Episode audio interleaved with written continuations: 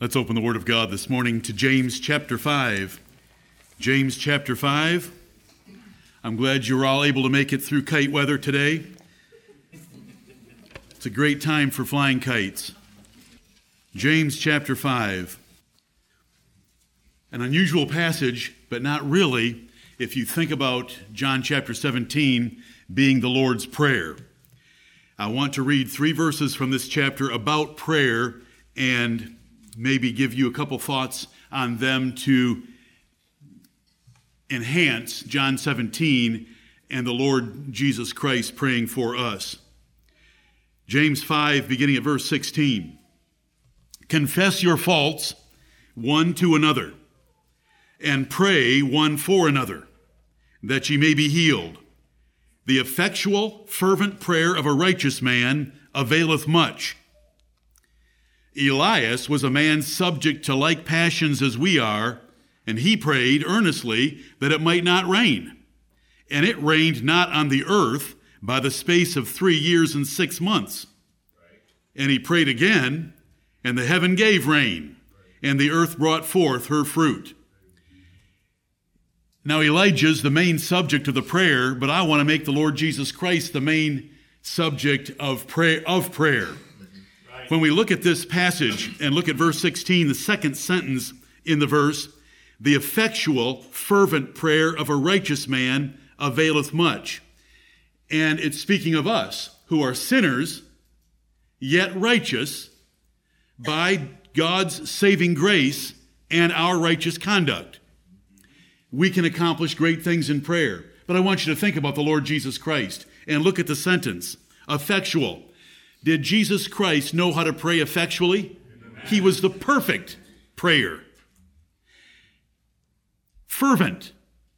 Has anyone sweat, as it were, great drops of blood in prayer other than the Lord Jesus Christ? He was passionate in prayer. A righteous man. Has there ever been anyone praying more righteous than the Lord Jesus Christ? No. If we, sinners, with impaired effectiveness of praying, compromised fervency, and less than perfect righteousness can avail much in our praying, how much can the Lord Jesus Christ avail in his praying? Right. That's verse 16. Verse 17 Elias was a man subject to like passions as we are. And some of those passions of Elijah weren't noble.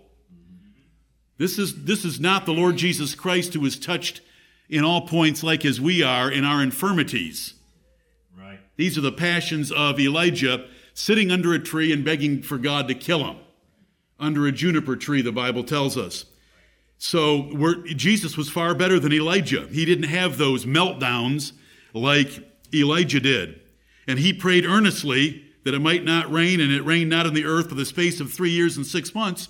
Well, if Elijah could do that, who was subject to passions that overruled him and crushed his faith at times, fearful of Jezebel, running for his life, even after he's killed the prophets of Baal, how much more the Lord Jesus Christ when he prayed for his apostles and when he prays for us. And then Elijah prayed again, the heaven gave rain, and the earth brought forth her fruit. So, effective, fervent prayer by a righteous man avails much. But how about the prayers of the Lord Jesus Christ? How effectual, how fervent, how righteous was he? And he prayed for his apostles, and the Bible let us into a private prayer meeting. Jesus usually went away apart by himself, and it says prayed alone. But we get John 17 and today we come to the three prayer requests that Jesus had to the Father for the apostles, and they're three prayer requests that apply to us indirectly. And let's remember, Jesus Christ is in heaven praying for us right now at the Father's right hand because that's what intercession is. Intercession, prayers, supplications right. are asking God for his intervention on our behalf for those three great requests that we're going to study today. Let us pray.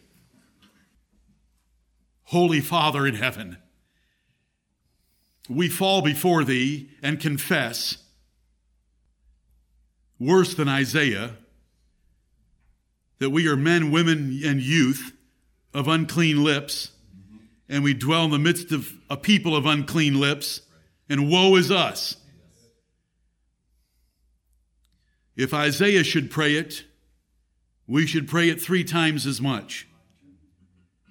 Heavenly Father, we thank Thee that Thou art a prayer hearing God Amen. and a prayer answering God, and you are a prayer vulnerable God, and you are a prayer teaching God, and you are a prayer encouraging God, and you are a prayer guaranteeing God, and you are a prayer exceeding God. We thank Thee, Holy Father, that the infinite God of the universe, whom no one but Christians even has a, a brief idea of, you hear our prayers Amen. and you hear us right now. We thank Thee, Lord of heaven, for the gift of prayer. We know that Thou only art omnipotent, infinite in power. You are able to do anything and to do things exceeding abundantly above what we might even ask or even think. Right. And we praise thee for that power.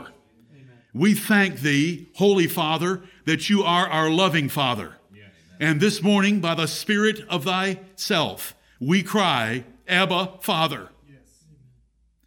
We beg thee, O Lord of heaven and earth, that you would bless us this day in this assembly to see thy Son, the Lord Jesus Christ, to see his prayer, to understand it, to embrace it, to appreciate him praying for us, and even to learn how we ought to pray to thee ourselves. We thank thee for the word of God. Without it, we would not know of Jesus Christ at all, let alone a secret prayer, a private prayer that he had with his apostles. Heavenly Father, we thank thee for the Lord Jesus Christ you sending him into this world and him sending the apostles into this world after him who have preached the gospel, wrote it down that we might have it today. We thank thee that he sits at thy right hand, ever living, to make intercession for us. We thank thee that the prayers effectually made, fervently made by righteous men like Elijah availed much. But we thank thee that the prayers of the Lord Jesus Christ avail much more. And we trust this day in thee and his intercession for us at thy right hand. We rejoice in it. Heavenly Father, we ask that you would send your spirit down from heaven, that you would fill our assemblies today, that you would fill each of us today. By the power of thy spirit, we pray that as the word of God is opened and we read verses and we read them distinctly and we give the sense of them, that you would cause us to understand those things and to embrace them and to be convicted by them and about them. Right. Lord, let this day change our lives that we as thy children might please thee, our Father, more perfectly. Right. Holy Father, righteous Father, loving Father, we commit this day into thy hands. Bless us by your glorious mercy and loving favor. We pray the same blessing on every other assembly of saints gathering in this world and every solitary saint and every family gathering under a father or even a mother. We pray your blessing upon them as well. We thank thee for America. Preserve its leaders. Protect our government. Protect our rulers, especially our highest ruler. Protect him from all the mocking and ridicule and scorn that is going out of lips, and it doesn't matter what level it's coming from, he deserves their respect, their reverence, their honor, their worship. Not as a God with a capital G, but as a God with a small g. Heavenly Father, protect President Trump this day. Bless him with energy. Bless him with wisdom. Bless the men around him to take care of him. Put a shield around him and crush those who speak against authority. Yes. We thank thee, Holy Father, that all authority resides in thee and in the Lord Jesus Christ. Amen. And we thank thee that we know he rules with a rod of iron at thy right hand, dashing the nations in pieces. We can look at a political globe of the world and see it in reality. Heavenly Father, it's in the name of the Lord Jesus Christ who came into this world and died for us and rose again for us and ascended for us and is seated at thy right hand for us that we pray and ask thee to hear us in his glorious name. Amen. Amen.